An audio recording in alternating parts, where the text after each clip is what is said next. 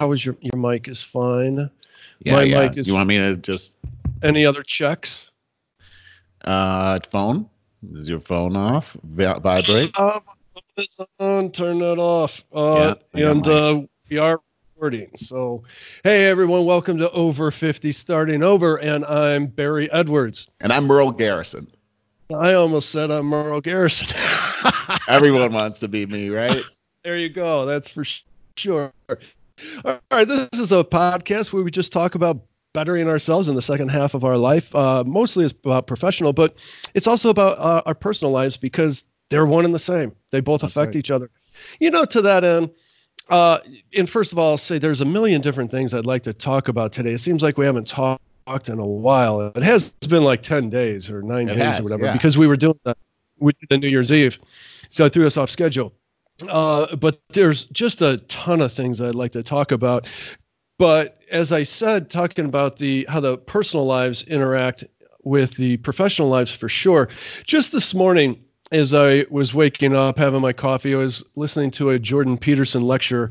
I mention him from time to time. He's my new favorite intellectual. He is, by the way. He's did I did you see anything I sent you uh, a video of his recently? No, I You- didn't, but I'm a big Jordan Peterson fan. Oh, okay. So I, will just love brief- that guy. Me too. Me too. He is the most brilliant guy alive today that I am following, uh, in my opinion. And he is a psychi- psychologist that is a professor at the University of Toronto. And he is very much uh, just the way it pans out, he ends up being an anti far left. Ad, uh, advocate, if that's the right word, and I say that his, his intention is not to be anti far left. It's just when people ask him questions and he makes sense of things, the far left are the ones that get uh, trampled. Uh, It, it, it triggers them. It, yes, and the the funny thing about that is he is dead in the middle of their war zone in Toronto, Canada. You know, at the University of Toronto. Right. He couldn't right. be more surrounded. I can't believe they haven't, you know, I don't know, uh, found a way to uh, unseat him there. But he's just so respected across the world. He really and- is. And he his prominence came about just simply by some of his lectures being put on YouTube. And people are just like, "Oh my god, this is brilliant." And and I watch his lectures a lot because he, I find him so inspiring with his his common sense and his commitment to uh, betterment and uh, you know getting by the anxiety in life and onto a productive life. And oh boy this is a path i wasn't intending. I wanted to briefly say something but i do want to make clear that he talks about kind of in a way he speaks a lot to young men that's does. just who find him most he says well it's just because 80% of viewers on youtube are men young men and uh, they find him and it's the the left movement of emasculating men uh, right. Right. um, and, and trying to demonize, especially men, and, uh, and men with such anxiety. And, and it's not natural. It's because it's not natural. We, men and women, we are different. We should celebrate our differences and embrace them and so on. But so I was watching, it was an hour and 15 minute lecture, and I did not bookmark it for, I, I wasn't sure I was going to talk about it. Uh, but you know, it was it was very interesting, Merle. You would love it because the the premise of the entire thing was he gets asked a lot, well, do you believe in God? And it took him at least 45 minutes to answer that question really? because, oh, yes, yes, because for him, there's no easy answer to anything. No. And and uh, a lot of what he said was if I say, if I just come out and say, yes, I believe in God, well, how honest am I being with you and myself? Because a lot of it perhaps is because of the fear of, well, what if there is a God? And so he's saying, um, most of us are probably largely motivated by that, who say we believe in God, are really very much motivated by the fear of if there is a God. And Hmm. so he explained that. Uh, literally, it took him 45 minutes to explain all of this. So I can't, in 10 to 30 seconds, summarize it for you in a way that's going to make sense. But uh, here's where I wanted to get with it. So at an hour and 20 minutes in, I remember because I came back and I listened to it three more times. I, and I have to say, Jordan Peterson to me is a lot like reading about quantum physics. I often have to go back and right, I have right. to listen to a lot of parts again. Yep. He, he's absolutely brilliant. I admire the man. But at a minute in, uh, an hour and 20 minutes in, he started talking about his relationship with his wife and talking about uh, somewhat of relationships in general and about the contentiousness of his relationship with his wife. And, um, and it, it hit home with me on a number of different levels. And I started instantly thinking about all the different people in my life with all the different types of relationships that they have with their wives or significant others and contentiousness how he was saying he started to get a laugh and and he oh because he said he he he made a remark that you know if when i'm paraphrasing when the shit hits the fan he can out debate her very quickly and mm put her in her place, so to speak. And he got a laugh and he goes, No, that's not a good thing. He goes, That was not my intention. You have to understand, just because I'm a good debater, a skilled debater, doesn't mean that her perspective, her, she's a very intuitive person and that has an extreme amount of value, which is different from his perspective.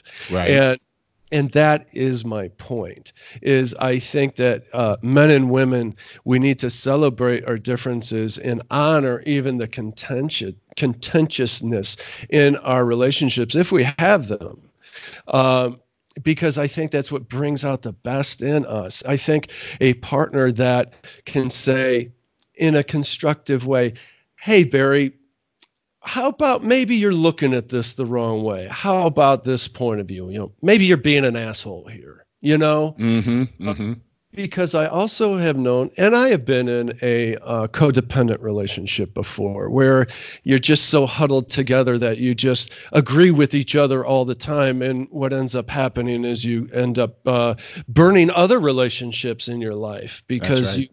you, yeah. And I've known several people like this. And uh, so you, uh, no matter how wrong you may be in that moment, your partner's telling you, yeah, that's right, damn it, us against the world.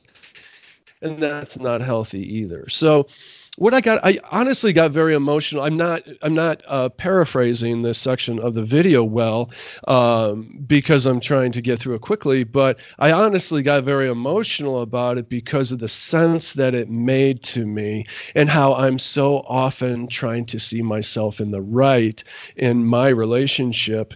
And that's such a horrible place to be when as my taking full response i believe a lot in personal responsibility okay mm, and, mm-hmm. and, and what i bring into the household is what i bring in is what i can have control over right. and and i honestly know that i can set an energy in a room when i walk into if i if i think about it if i'm conscious of it more often than not i'm in my own head in my own world and i forget that i do have that power, but how I walk into a room, no matter who's in there, I have a lot of responsibility for uh, the energy that takes place thereafter. Do you agree with that?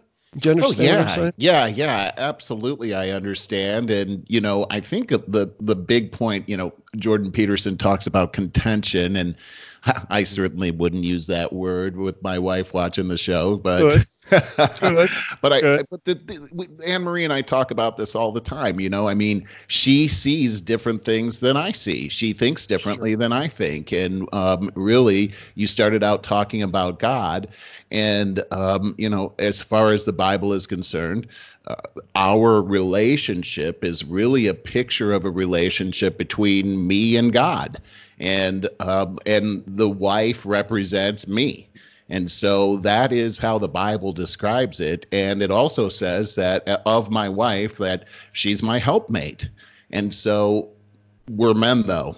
And mm-hmm. as men, we have a lot of pride. God made us that way. And yeah. it, He made us that way because He wants us to be responsible and sometimes pride drives responsibility and we we take that very seriously. However we live in a fallen world and that can be corrupted and we can have to always be right. It's a competitive nature that god has given us. So so that's not wrong uh, to be competitive, even with your wife, because that brings out the best in any situation.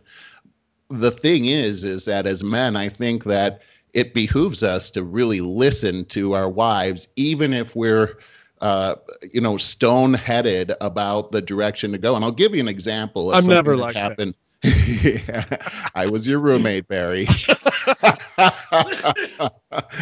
um, but I'll give you an example of something that happened the other day between Anne Marie and I. We were uh, going to the store, and the store is just a, about uh, a few blocks away from here, and we were just going to pick up a couple of things and carry it back. And uh, it was nighttime, and it wasn't really nighttime. You know how it is at six o'clock; it's mm. pitch dark outside, oh, so it seemed yeah. like it was midnight, but it was only six o'clock. Sure. And on our way home, I wanted to take Anne Marie down this this path. There's a um, there's an apartment. It's actually a townhouse complex, and when you go into that area, it's beautiful back there. It's like a little bit of paradise with these rivers, these man-made rivers and bridges and the lights. Ah, oh, so peaceful. So I wanted to take her back there. And on our way, it was a little bit off the beaten path. On our way back there, there was a guy that was approaching us. And we decided to cross the street because that's where the path was. But when we crossed the, the street, he was about 50 yards away from us. As we were crossing the street, he suddenly was right next to us saying some weird things. And as he was as he ran past us his body was acting really weird. He almost seemed like he was flapping his wings or something. And then it's and la then, man. This doesn't and, surprise me. Okay you and i think alike okay? So right. so then he passed us and went about oh i don't know 20 yards up the street and then crouched down and faced us. And uh wow. and and I, but the okay but the path i wanted to go down was right there. He was 20 yards away and we were right there. We were going to go the opposite direction. And i said i want to go over here anne marie. And she she grabbed a hold of my arm and she said no. And i said mm-hmm. well it's it's beautiful back there. Let's just go back there. And she grabbed me again and she said honey we right. we have to go and that's when it all came together for me see just like you barry as a man i'm thinking it's la that's some crazy guy right there. I wasn't threatened, but Anne right. Marie saw something different as a woman. And mm-hmm. uh, and I knew now there was a decision I had to make. Do I listen yeah, to he, Anne Marie he or was kind of crazy, man? Yeah, he, it's it's one thing to have somebody that kind of directly threaten you in a sane way. Okay, that's one right. thing. But you don't know what the yeah. hell somebody that's crazy. And, you know? and it wasn't that's direct. the unknown it wasn't direct either. It wasn't right. like he said All something to me, you know, like, hey, you blah blah blah. It wasn't it wasn't like that. So it, it didn't register for me. It was just some guy.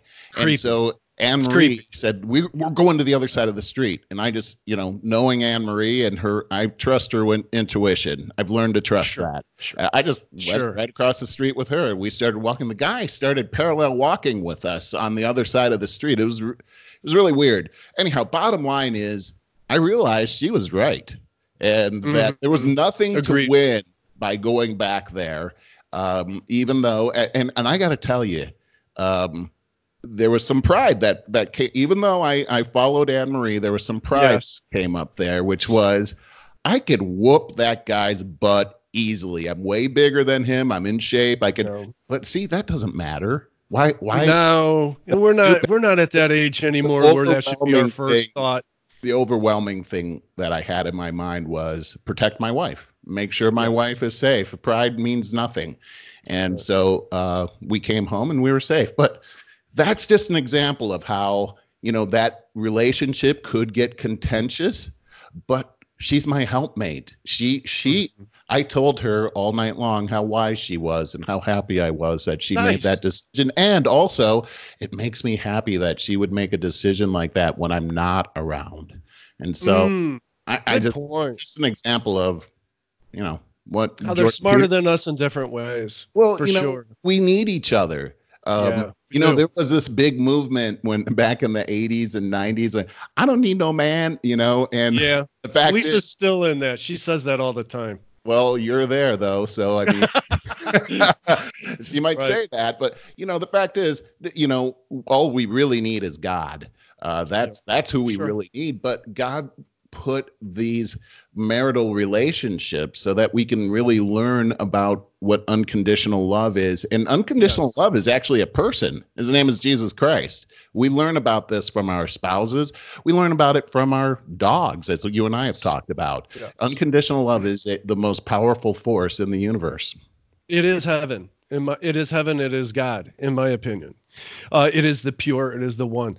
Uh, okay, I want to move along a little bit because we got a lot in are you done? Unless you had something. I, I did have a question about Go the ahead. Jordan Peterson thing where he was talking about God, and I, I, I just was curious why it took him 45 minutes to answer that question. Uh, because he is an existentialist who sees all sides to everything, and he, and he's ex- because of his wisdom, he's extremely humble. So when he says that he wants to tell you that he believes in God. For one, he says that he doesn't believe that he has been challenged enough in life. Uh, is it maybe like Job or somewhat biblical like that, where he says that he can uh, realistically come out and say that he has some kind of authority to say that you know he believes in God. It's really out of extreme humility and intelligence, to tell you the truth.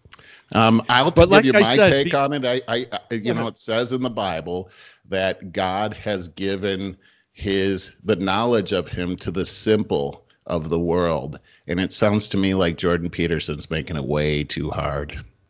Mm, I think that when you have a certain level of awareness, that what you're seeing is hard to him isn't hard, uh, mm. and I know that when I listen to him I know that when we talk about God, it gets you in a certain frame of mind. But let's say we're talking about race relations. Okay. He will take the exact same, it will take him 45 minutes to explain the exact same kind of thing. And then you'll go, wow, okay. Mm. That's really, it's easy for him because he's so freaking intelligent. He's so, he's got a level of awareness that is beyond 99% of the people my sure. only my only point is this is that he's got a huge following of people and they want to know and they're listening to him. They yeah. they want to believe what he believes. That's why they're watching. And if he stutters on if he believes in God or tries to explain it in a roundabout way, well, I don't know. Does that help the people that are listening? I, I, it well, makes me think that it would cause people to lose faith. Um, I okay, that's kind of that's very faith and intelligence are different. We're going down the rabbit hole now, but I so I do want to tell you that one reason why I always bring my metaphysical approach to things and I and I preface everything with always saying I don't want to shake anyone's faith. No. But if you do have doubts, if you're someone like me who grew up their entire life needing certain questions answered, like infinity, um, a number of other things. I the personification of God always kind of bothered me, and I always thought, well, the Bible seemed to me to be, pardon me, to be obviously written by humans, interpreted by humans, and therefore you get certain embellished stories and that kind of thing. So I needed to find a way where I could say I believe in God without being hypocritical, without lying to myself, because I can't lie to myself. So I right. needed to figure things out. And so that's why I offer on this podcast on some occasions my take on things. And I say that to me, God, the universe, one, unconditional love, all those things mean the same thing. Uh, mm. To me, hmm. God is not so personified as much as the one, the energy, uh, heaven, mm. same thing and uh, and that we are always trying to come back to that. And we eventually do and we eventually are. I mean we are becoming more godlike and so on. So to I me my oh, faith sorry. makes perfect sense to me. And so i don't want to anybody that has christian ideology stick with it, it it's true. It, it's all the same thing. It's true. I only bring i only put forth my slant on things for people that are need those questions answered. If it, totally if, got it. Okay. I, I so, wonder though why, and you're not the only one, um, but you did say that you felt that a lot of the stories in the Bible are embellished, um, and that's because it's written by people. Yes, yes, by humans. Um, so, I do believe it's divinely inspired. Uh, eventually, I want to get back to the over 50 starting over stuff that we basically do in the beginning. But uh, as you ask, yes, I do believe that the, the Bible, like the Constitution, I believe the same thing, divinely inspired. I truly believe that. I believe I an too. artist, uh, a, a, a, terrific artist, one uh, uh, an amazing artist is divinely inspired for sure. I'll tell you a quick story. Uh, about 20 years ago, I remember watching the Late Show at, at night, you know, 11:30 at night when they would have the musician come on, you know, the typical mm-hmm, thing. Mm-hmm. And I don't know if it was Leno or Carson back then, uh, but this young girl came out, 19 years old, beautiful, playing the piano like she's brand new. She's playing the piano like uh, like Liberace or something, and starts singing this song that she wrote like a freaking bird. It was amazing. I had tears in my eyes through the whole thing because I knew the purity of what I was watching. It was Alicia Keys, first time that I'd ever heard of her. And I absolutely believe that she had tapped into that divine inspiration. There's no way that a 19 year old had all on her own all of that blessing, that talent. I so understand on. what you're saying, and I've seen you know little what? kids like that too. That are yeah. Like, there's sure. no way that they could have learned that. They're five. Hey, listen to this. Listen how this comes full circle. That's very same lect- lecture by Jordan Peterson I was just talking about. At the very end, when he was putting a bow on everything, this isn't the first time I've seen him like this, where he's speaking such a truth that he got very emotional like he's choking back the tears as he's winding it up. And he wasn't talking about anything that was sad or anything.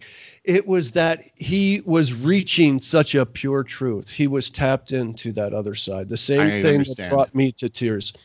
Yeah, uh, that's how that kind of stuff works. So when we're talking about over 50 starting over, talking about uh, reaching for the better part of your career and the better part of your relationships, when you do tap in, when you do, it's uh, it's a reason why we talk about spirituality so much because when you do tap into get away from the ego and tap into more of the pure, that's when you're going to be happier with your career. It's going to be happier with your relationship. So it all does tie together.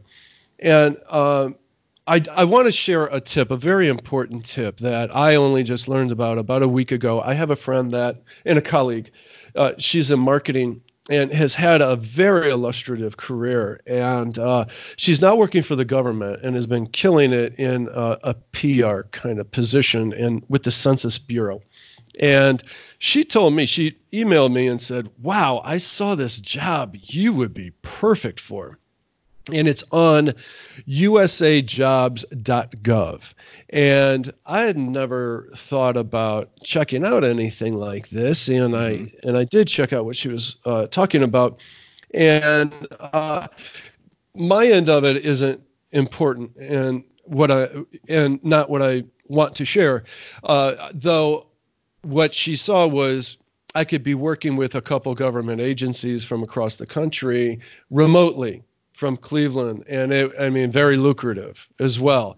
And one of the biggest drags for me is always replacing a client. I need about four to five clients at any given time, and one drops off. I got to find another. It's it's getting to be a drag. 20, 30 years of this, it, it gets to be a drag. You, you kind of want to uh, find something. So I what I want here's my point is if you are over 50, looking to start over, wondering what to do. We talk about passion, finding your passion. And by the way, I'm putting the finishing touches on uh, a conglomeration of my blog posts on passion to offer it as a free ebook on our website. So by next week, I'll have that offered for us. Ah. It helps you to help you identify your passion. Sometimes it's very hard to find, but I want to tell you go to usajobs.gov log in, create a profile, log in, and do a search. Whether you want to do it by your city, if you don't want to move, whether you want to do it by your occupation or whatever. There are some terrific jobs out there. You will then have to modify your resume so that you have a very good cover letter that reflects what they're looking for, bulleted out. And then your resume has to be in a CV format, which is where it remember we talked about the one to two page resume and Yes. Whether that's whether it has to be that way anymore. Let's and accomplishments with each job as it is pertinent, and then mention what kind of stellar thing outcome that you help promote in that position. Okay, so that's that's what it is as a CV. We can just button that up, but I thought it was so important that for the over 50 starting over crowd, check out usajobs.gov if you're looking for something new and exciting. It, remember how we always talk about how if you don't open up a, if you don't open up the doors, the opportunities can't show themselves. Yeah. That's all this is. It doesn't mean you're going to lo- leave your job and do something here, but you don't know if you uh, don't uh, try. Question for you, Barry. Are these all government jobs or are they all around? They are government jobs. Yes. Gotcha. Okay. Mm-hmm, mm-hmm. Yeah. So it was USA. Uh, say that USA Jobs. USAJobs.gov. All yeah, right. Cool. Very, that's very a great, simple. great tip. Yeah, and uh, that's that's the main one. I had some others that, but my God, Merle, we're almost halfway into this already. So I'm going to save my other 050 tips for another podcast so we can crush this forward. Okay. All right. Sounds good. Hey, I did want to do a shout out to uh, our friend of the show, Rex Lee, who emailed us about his his article on the need for the, an ele- electronic bill of rights. And you and I just briefly texted about that. Said, yeah, it's pretty heavy, and it is, but we had touched on the privacy issue briefly a couple podcasts ago. I remember we mentioned about the Patriot Act coming off the 9 11 thing, how the government just decided, wow, this is a perfect time to uh, take away a whole lot of, to butt into the privacy of the public. And they're never going to give that back if they don't have to. Well, this has continued on in a very bad, uh, very bad way. So Rex has a part one and a part two article that um, I'll put a link to in the show notes. Great, great. And I'm only going to summarize this so that people can check it out on their own because it's a pretty heavy read. But I'll, I'll, summarize it in a nutshell. He's he's saying whether you got a laptop or a PC or your smartphone, you basically have a robot next to you with eyes and ears who's transmitting all that information right back to the government and to private companies such as Apple and all of the app makers that put their stuff on their phones or in computers. They're gathering all this information. And you know those terms and conditions that we all just scroll through real quickly and sign because what else are you going to do? Well, he pulls out summaries, little paragraphs here and there, and shows you how it says we are we can access your phone at any given time and take pictures, video of you, whatever, and use it without your knowledge in any way that we see fit. That's horrifying. Okay, so we do need an electronic bill of rights. It's a tall order, but this is 1984, living and breathing yeah. for real. Yeah. It really is. So Lisa and I were uh, having friends, uh, having dinner with friends the other night, and uh, our friend's new house, they have Alexa. And he's telling me that he he and his wife the other night were talking about a product. Yeah, we kind of maybe we should get that. I forget what it was. He says the next morning it's all over in his browsing, uh, wherever he's browsing, he's seeing ads for this product. How terrifying is that? He's having that conversation in his living room with his wife, but Alexa's listening yes. translating that. So then my other friend, who was there the next day, saying how he's going to get Alexa, and I'm like, "Are you insane?" I, I mean, really, you're going to bring, uh, you're intentionally bringing this surveillance into your home. And he's like, Oh, I got nothing to hide. Think about how we're thinking, Merle. We're thinking, well, I'm not looking to overthrow the government, and, or things like this. Uh, it's it's not just that. Look look what my one friend did. He's talking about a product. Now products are showing up in his news feed. It's you could end up paying thousands of dollars more for whatever it is your your cable or Hulu or whatever when they start identifying your buying and listening habits when they start seeing what kind of things you talk about politically what kind of mindset you have. All of a sudden you're thrown into an algorithm okay where all these other like-minded people well we find if we price this in this way they will end up paying more than the other person you know these are these are the way and you know what's the scariest is all the things that i can't think of that all these nerds have already figured out algorithms to that how they're going to screw us so I, it's it's it's terrifying in my opinion it is terrifying. And you're right. It's 1984. This is actually happening right now.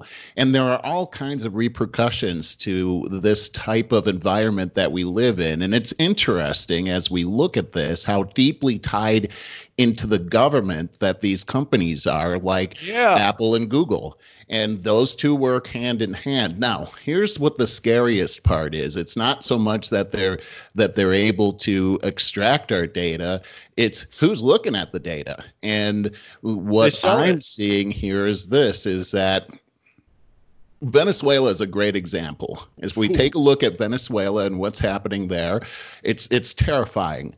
Uh, we have a, a, a dictator, a tyrant that's taken over. He was uh, de-elected, I guess you could say. He lost the election, and the person that won the election, uh, he is not allowed to come in and sit in the office. This is a uh, a socialist government, and they've ruined the entire economy. There's no water, there's no bread, there's no food. People Horrible. are eating out of the trash.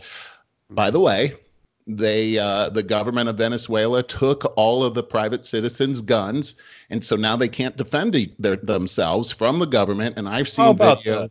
of people being run over in the street by tanks. Okay, so now here we are wow. in America, and we've got an arm of the government. Uh, the legislative branch that seems to be attacking uh, the executive branch and and trying to neuter it, not just for President Trump, for, but for any president after this. Yes. Uh, I, will say it now, and I've said it before. I am an American supporter. I believe in America. I mm-hmm. I believe in the office of the presidency. So uh, it doesn't matter who's in there. It's the the presidency is what I believe in, and weakening the power of the presidency actually weakens our rights as people yes. here in this country. Um, yes. It's interesting if we take a look at the Declaration of Independence. Um, you've heard the old saying, uh, you can't be judge, jury, and executioner. Well, uh, that's exactly what the Declaration of Independence is accusing King George of, of being judge, jury, and executioner. And what they say in the Declaration is that no man can take all of that power unto himself. And uh, if they do, uh, that's tyranny. And that's why we're breaking off from this country. So that's why we have three branches of government um, the executive, judicial, and legislative branch.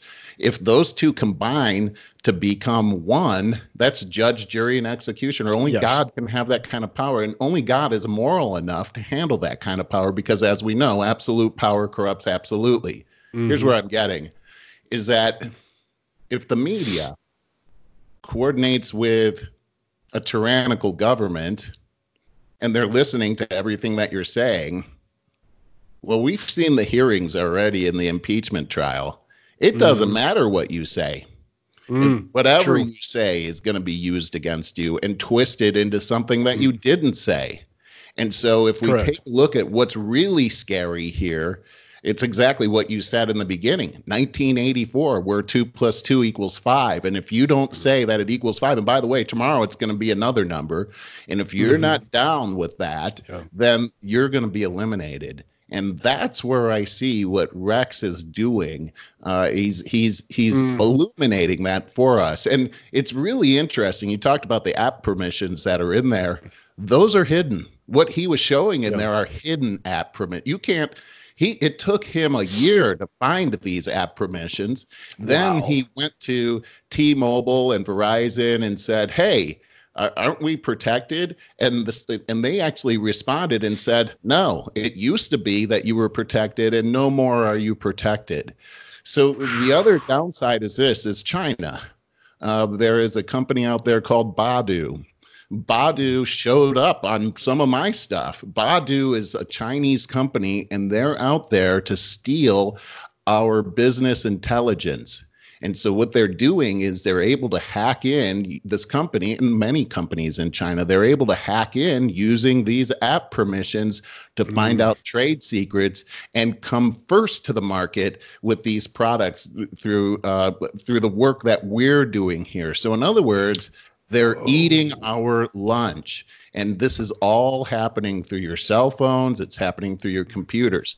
Let me just finish by saying this. One of the downsides is this is that I mean, we live in this world. How can we com- how can we exist without this technology? You can't you can't be in this world without using the technology. My wife Anne Marie is very concerned about this, as well we all mm-hmm. should be. So mm-hmm one of the things that she did as a precaution with her phone was hey i'm not using this icloud because they can take uh, my information that way and mm-hmm. even backing up data can be hacked in some other way and this is all personal information the mm. downside mm. is when her phone broke we lost all of the information yeah. that she had and so it's yeah. a it's a terrible decision that we have to make here do we stay secure or mm-hmm do we risk losing everything? And it's a rock and a hard place.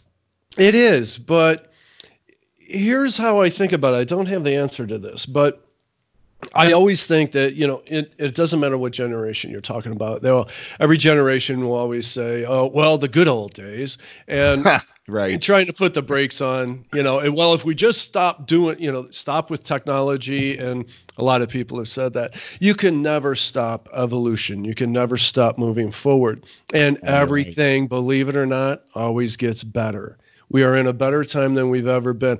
I always hear people say, "Well, I wish I lived back in the 20s." Or this, yeah, yeah I, I, bet you uh, don't like that air conditioning too much, do you? Or all the other, or you know, heat and uh, all the other discomforts that. Oh yeah, we no microwave. Rose-colored glasses. Oh yeah, I mean just that alone takes an hour um, to make so, a potato. right.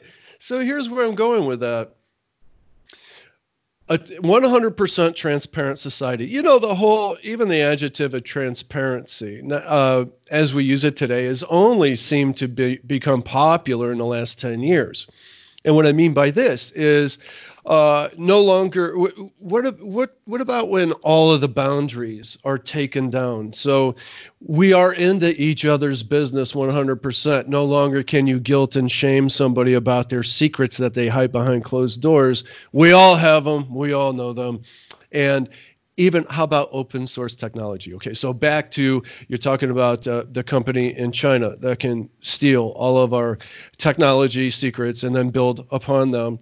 Well open source technology. We've uh, we've used that since really the beginning of the internet to help build these incredibly powerful platforms and let people add to them, steal from them, and add to them and make them infinitely better as we move along. This has been the yeah. backbone of the internet since it's been around. So maybe this is uh, natural society when no longer looking past the boundaries of individual countries when we start to break down all those barriers. And so china's taken our so-called open source technology and building upon that. Well then we steal it back and build upon that. And so everything all the boundaries just come down.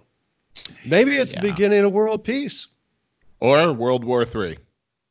I mean let's face it trade causes wars. It always has. Um, and when people are stealing trade secrets, that's usually how wars start. So it, it could be the opposite. I, I think going back to this Bill of Rights that we talked about mm-hmm. before.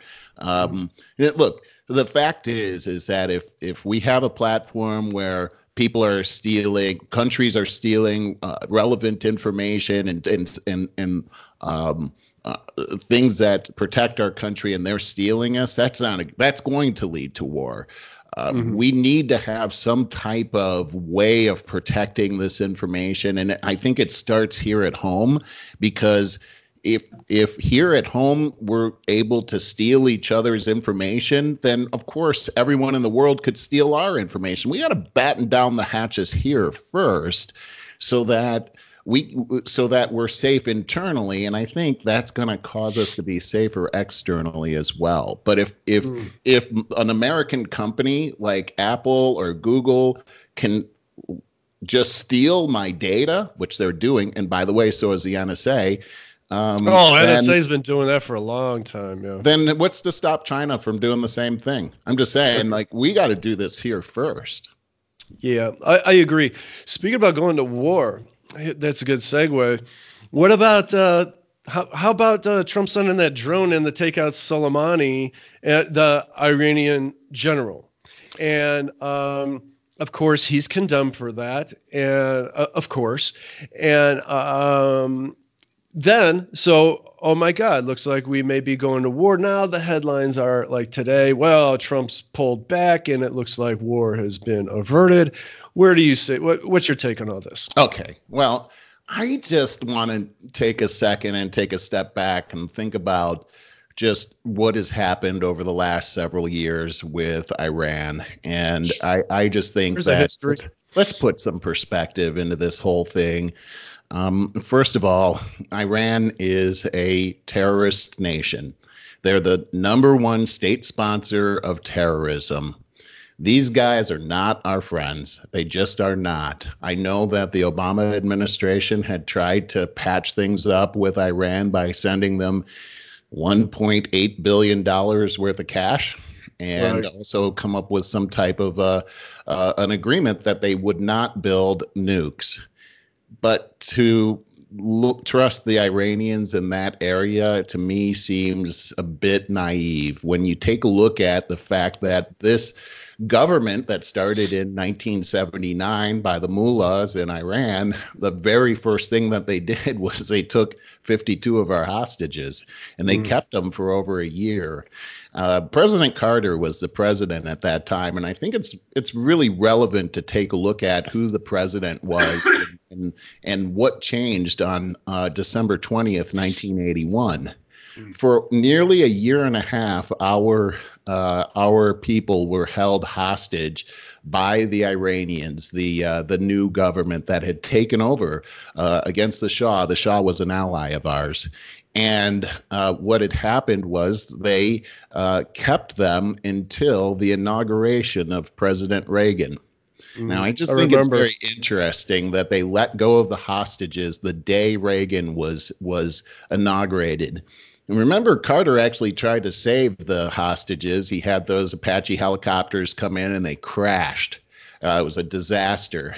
They obviously were not afraid of Jimmy Carter, but they were afraid of of uh, of Reagan right. because they knew that he was going to take action there's a difference between the progressives and the constitutionalist conservatives. If you take a look at Reagan's presidency over eight years, he had one major uh, military conflict, and it was Grenada. I wouldn't even call mm. that major, but it was. It, it started and was over in six days. That's how constitutionalists handle war. Mm-hmm. They use strategic strikes and they spare American blood. That's what they do here we go with the Iranians today. And you take a look at President Trump and the action that he took. And I just want to compare this to Obama and Benghazi and what happened there.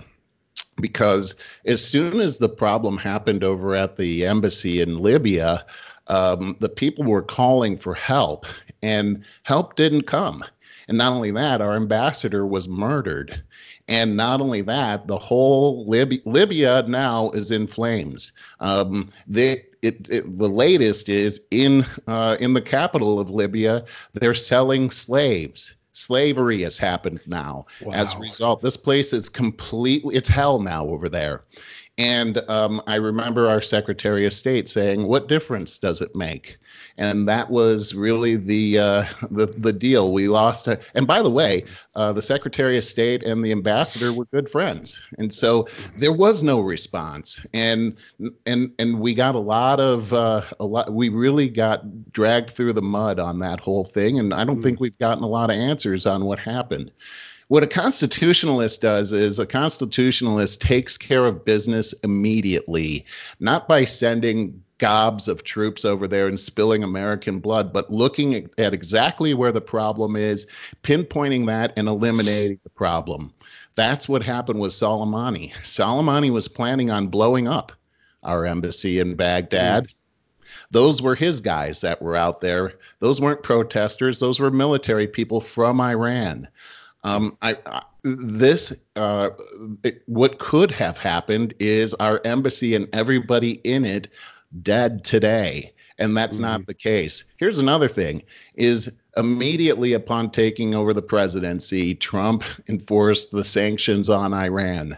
And as a result iran is being strangled economically. Those mullahs don't have the resources to do what they want to be able to do.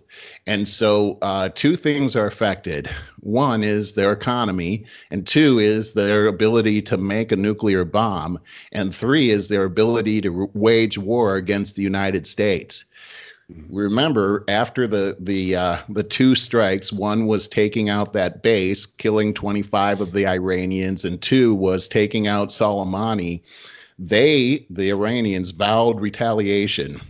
Mm. And um, everybody thought, oh my God, President Trump is yeah. putting us into a sure. war. Much like Hitler at the end of World War II, where he didn't have the resources to provide gasoline for the for his Luftwaffe. Mm. So the planes had to sit on the ground while we kicked their butt and, and blew up their planes.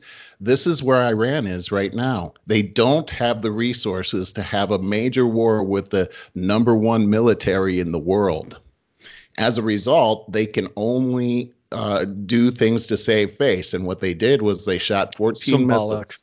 Those yeah. 14 missiles were decades old. Those are intercontinental ballistic missiles. I heard a lot didn't even old. detonate no, some of them crashed before they even got to Iraq. Yeah. Uh, uh, four of them crashed before they even got to Iraq. Uh, t- uh, ten, 10 of them made it into Iraq. Only one of them hit the base, and no casualties. This and was they did that intentionally because they didn't want to do a true act of war. That was to save face, as you said. And I don't know that they actually have the resources to do any worse than what they did. And yeah. so this appeases their uh, their people um, that oh yeah we dragged America's nose in the dirt, and also this gives us finally the opportunity to let's get out of here, boys. I mean we're done oh. there. I think this is uh, finally our chance to get get out of there and let Iraq and Iran figure out what they're going to do here. But okay, that's oh boy. But what about um, uh, ISIS and everything else infiltrating and growing exponentially? I mean, that's that's the number one thing you got to worry about. So here's the deal: is that Iran and Iraq are together because of ISIS, and um, and we've now we've narrowed down our troops to five thousand troops over there. It's a very small contingent of people that we have that are over there. The reason Iran is over there is because of ISIS. Now, Iran, they're Shiites. ISIS is Sunni. There's uh, uh, almost a millennial has gone by. Actually, it's it's longer than that. Uh, that they've been at each other's throats. We're not going to end that fight. Mm-hmm. why, why, This is a fight that's been going on for uh, 1,400 years. What? Why is it your responsibility, or my responsibility, or my kid's responsibility to go and solve that? I'm not really sure what's going to happen, but it seems to me that ISIS has been pretty neutered. I mean, mm. that's what I've heard.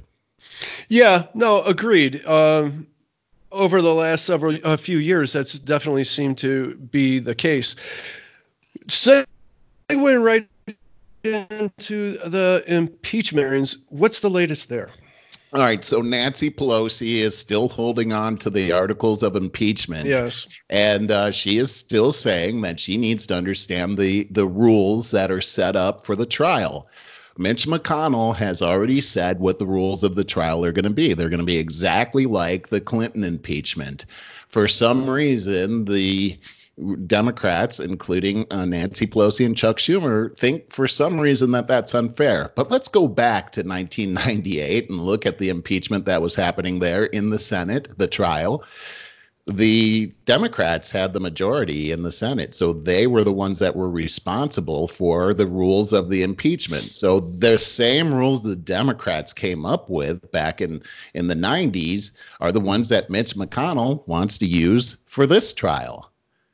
Why is that unfair? Uh, I don't know, dude. They they loved the electoral college until the last election. Now yeah. they want to do away with it. They yeah. they wanted borders. They wanted to finish that damn wall up until Trump got elected. Now it's what wall? What? So what's interesting about this whole thing is that Nancy Pelosi is saying, "Well, I need to know what the rules are so I can choose the proper managers." That you see in the trial, you only have one person or maybe two people that represent uh, either side, and they do all the speaking. The way the trial is going to work is is this way: uh, there's going to be um, a an overview of what all the findings are first. Then they're going to have a vote to say, okay, do we want to uh, hear any witnesses? If they vote for witnesses and witnesses come, then at the end of that, then then they're going to have a vote whether to impeach or not, whether to to convict uh, for the impeachment. And so that that's what the rules are. Nancy knows what the rules are. She lived through them back in 1998 as well as Chuck Schumer. But here's the deal is that it's pretty transparent that they don't have a case and mm-hmm. that uh, they're just going to try to drag this out as far as possible, especially Nancy Pelosi. Meanwhile, seven Democrat senators are saying, "Come on, give us." Give us the articles of impeachment. Let's get this going. Among them is Dianne Feinstein.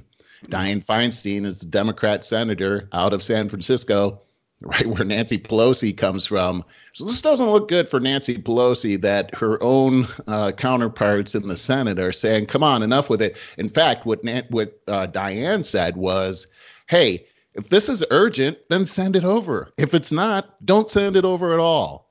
And so this thing is falling apart. And what I'm seeing here is that the Democrats have better had better change their strategy here because what's happened is this the people are getting wise to this. They're sick of this. And yeah. I'm not really sure how they think that this is going to be a positive for them in in the 2020 election. Here's another point, either. Barry, is when this goes to trial, you've got several of these senators of the of Democratic senators that are running for president. And and and here's um, Chuck Schumer saying, "Hey, uh, Mitch McConnell is saying he's going to work with the White House. This isn't justice." But yet you've got all of these Democratic senators that are saying, "Yes, we have to convict Trump. This is egregious." So, wh- wait a second.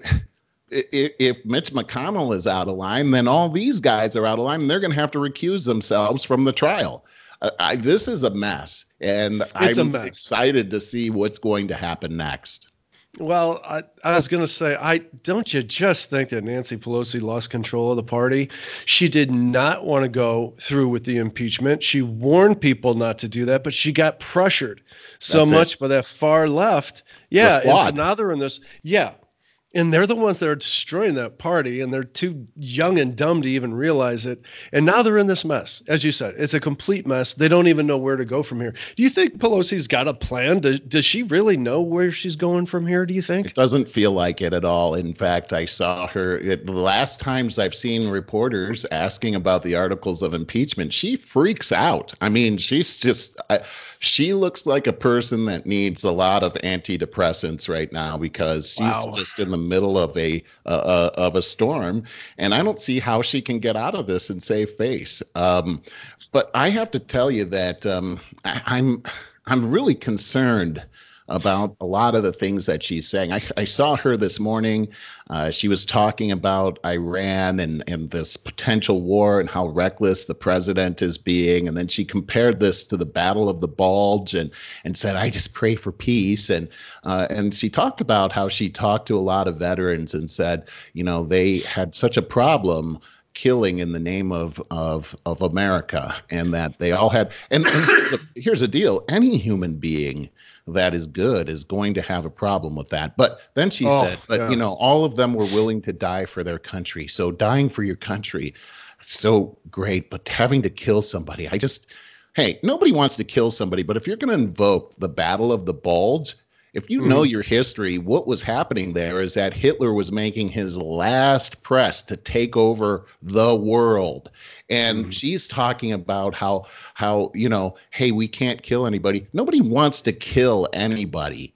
But the reason we have a military is to defend ourselves from people like Hitler who would have us all killed men, women, and children. And so the fact is this we have a right to defend ourselves. The mm-hmm. Declaration of Independence talks about the the the laws of nature and of nature's God and the fact that we have the right to defend ourselves as individuals and we have the right to defend ourselves as a nation. A nation is made up of individuals. This is an unalienable right.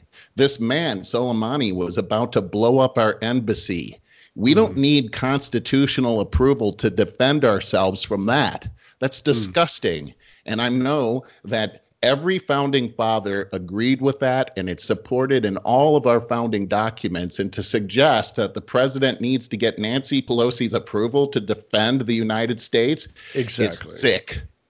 You know, Lisa and I had this discussion last night, and bless her heart, she watches all the stations. Uh, you know, whether it's Fox, CNN, MSNBC, The View. I don't know how she can sit through that, but she every day she watches all that stuff. She's a political junkie, but I can tell when she's watching a little too much CNN and MSNBC because uh, the fear starts to take hold. And so we had this discussion last night, and about, oh my God, Trump's out of hand. He's going to start World War III and the stock market's going to crash and, and all of that. And I said, well, how about, you know, remember when Obama took out bin Laden about six years ago or so?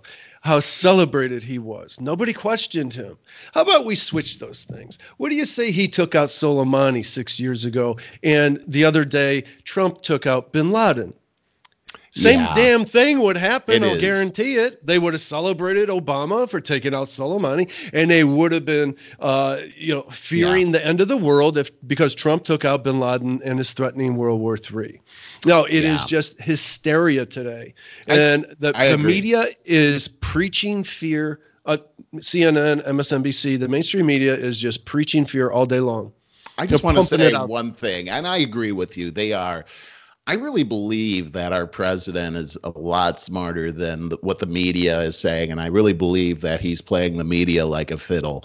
When he first uh, started running for president, uh, one of the things he said, and it was a, really a criticism of Obama, and announcing that he was going to pull the troops out of uh, Iraq, which, by the way, that's how ISIS formed in the first place. Mm-hmm. Uh, he said, I'm not going to tell the media what I'm going to do.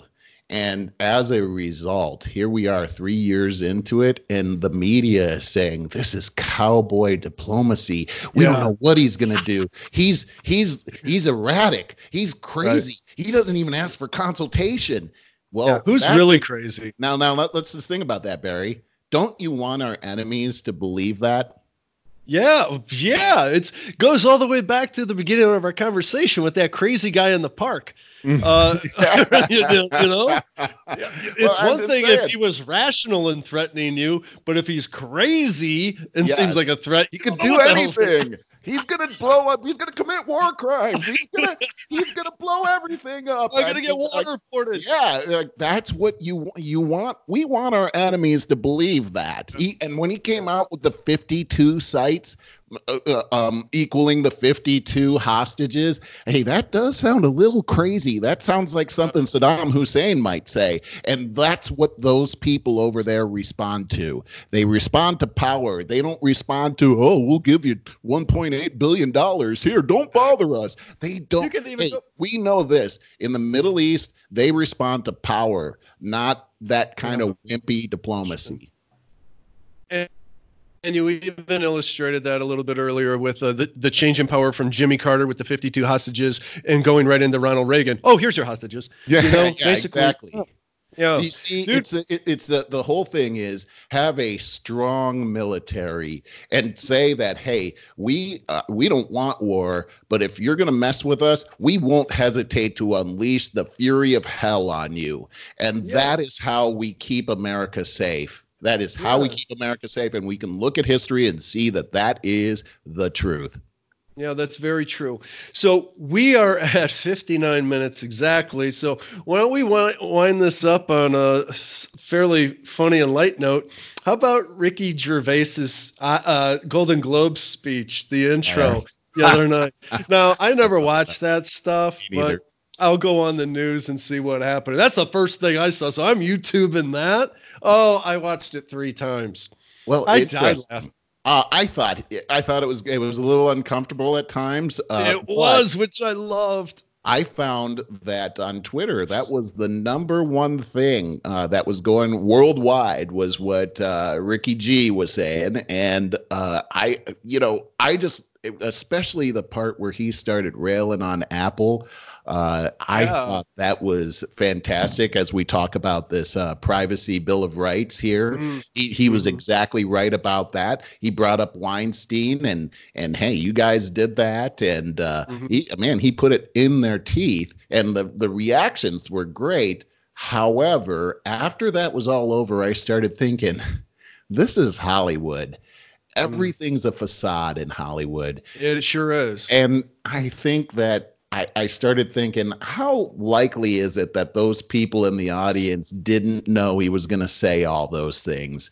And I, I think it was thinking, genuine. I don't know. They're actors. They can act like they're surprised. That's what they do for a living. So I don't know. Uh, yeah, I, don't. I don't know do for you, sure. I'm just saying. Think that Ricky Gervais had to actually give his speech to them and submit it before he went up there?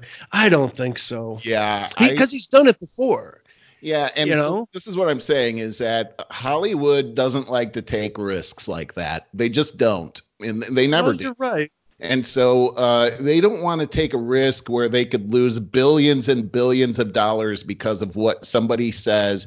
it's too much of a risk for them to do that. It, do- it doesn't make sense to me. As I re- I thought it was great. But then when I started to really think about it and thought about how it was the number one thing on Twitter, man, they're just advertising for themselves. The controversy draws people in. So I don't know, Barry. I, I one thing living out here in Hollywood land, I don't trust these people. They're no, I totally agree. Well, now you got me wanting to Google this and see what kind of intel I can get on whether you know this was uh, really truly spontaneous or leaked. I, I think I probably will do that. But I I just loved the way he said, you know, when you get up here and take your acceptance speech, you got you have less, uh, most of you have less education than Greta Thunberg. Um, and he goes, just just say thank you to you and your God and get the. Uh, they believe. Yeah, that was the great. here. Yeah. Oh my god, I love amazing that, that he said. And there's that. De Niro sitting there like, oh shit, there went my speech because you know he's the first one to get up there and, and uh, pontificate. I heard and they all I, that drives me crazy.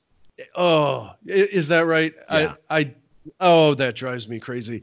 And you know, Lisa loves Oprah, and I think Oprah has done a lot of good in a lot of ways. Most people don't know about her Super Soul Sunday special, which is really which you would love. She always interviews people that are uh, about uh, whether self help, metaphysical, um, people that have conquered challenges. Very inspirational stuff.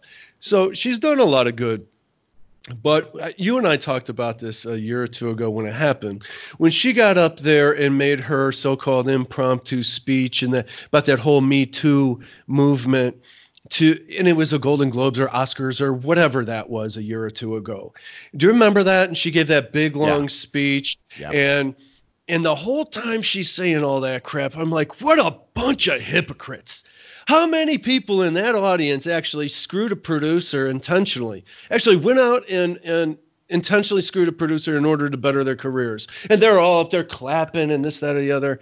Just a bunch of fake hypocrites. So it is. Yeah, I don't it's a know. symbiotic relationship, and it, it, always has been in Hollywood. Nobody's really being taken advantage. Everyone's taking advantage of each other there. That's really how Hollywood works. And man, I just saw a uh, yeah, uh, a collage of all of these people accepting awards and thanking Harvey Weinstein, people that are accusing him of of, of molesting them, were all yes. thanking him and saying, "Well, you, I couldn't have done this without you, and you did." You, one of them said, "I don't know who you had to kill to get me up here," and yeah. they called him the enforcer, they called him the bad boy. They got, but they were all praising him. One of them, even um, what's her name? Uh, um, one of them called her uh, called him God.